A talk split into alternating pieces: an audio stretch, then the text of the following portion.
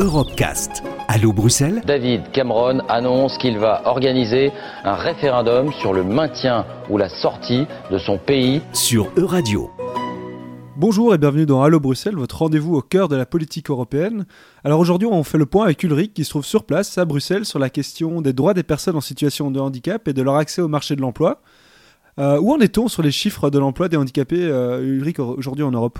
Oui, bah bonjour Thomas. Alors rappelons déjà que d'ici à 2020, on estime qu'un cinquième de la population de l'Union européenne présentera une forme de handicap. Ça, représente à peu près 80 millions d'euros citoyens. Et effectivement, nombreux sont ceux qui peinent à accéder au, marché de l'emploi. Euh, pour rappel, le, taux moyen d'activité des, handicapés au sein de l'Union européenne est de 48,7% contre 70,5% pour les personnes euh, pour les personnes valides. Et corollaire de tout ça, 30%, 30 des personnes handicapées sont menacées de pauvreté ou, d'exclusion euh, sociale dans, l'Union européenne. Comment est-ce que se définit un handicap pour, euh, dans le cadre justement de l'accès à l'emploi? Alors il y a une association qui a, recensé six grandes familles de handicap. Il y a le handicap euh, visuel, le handicap mental, les maladies invalidantes, le handicap psychique, le handicap moteur et enfin les troubles auditifs qui, qui concernent plusieurs, plusieurs millions de personnes.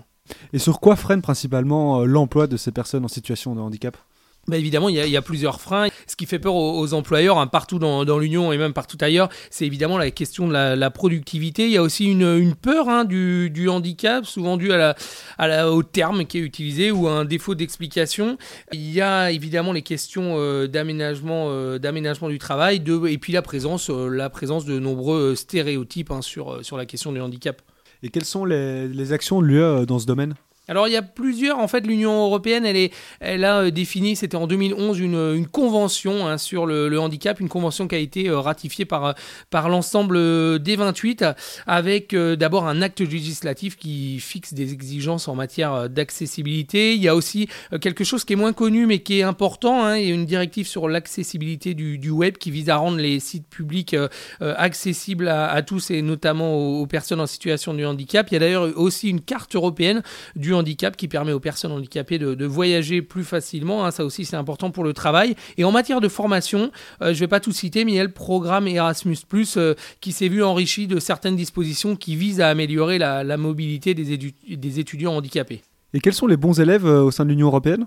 Alors effectivement, il y a des euh, disparités euh, très fortes au sein des pays de l'Union européenne. Il y a des bons élèves comme la Suède où plus de 66% de, des, populations euh, souffrant de, handicap bénéficient d'emplois. C'est 60% également pour le Luxembourg. Et à contrario, il y a des pays comme la Hongrie ou plus étonnant l'Irlande où ce taux n'atteint même pas les, les 30%. Alors les, États de l'Union européenne ont adopté des différentes législations hein, pour essayer de, bah, de trouver des solutions face à cette problématique. Il y a deux grands modèles qui sont identifiés. Il y a celui qui impose des, quotas, une législation euh, contraignante. C'est un modèle qui est suivi par exemple par la France, l'Allemagne, l'Espagne ou la Pologne.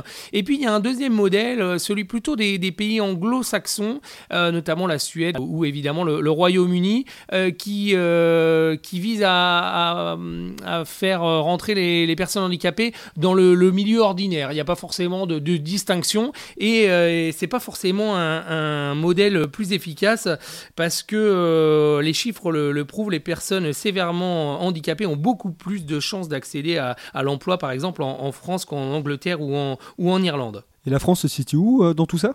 Alors, elle, se situe euh, plutôt dans, la moyenne, même si évidemment il y aurait plein de choses à, plein de choses à améliorer. Il y a notamment une réglementation qui oblige les entreprises de plus de 20 salariés à embaucher 6%, euh, au moins 6% de, personnes en situation de, handicap, mais cette règle n'est souvent euh, pas respectée ou, ou contournée. Et il y a un taux de chômage des, Français en situation de handicap qui s'établit à 19%, un chiffre deux fois supérieur à la, à la moyenne nationale. Merci Ulrich et à la semaine prochaine. Retrouvez l'intégralité des Europecast sur euradio.fr.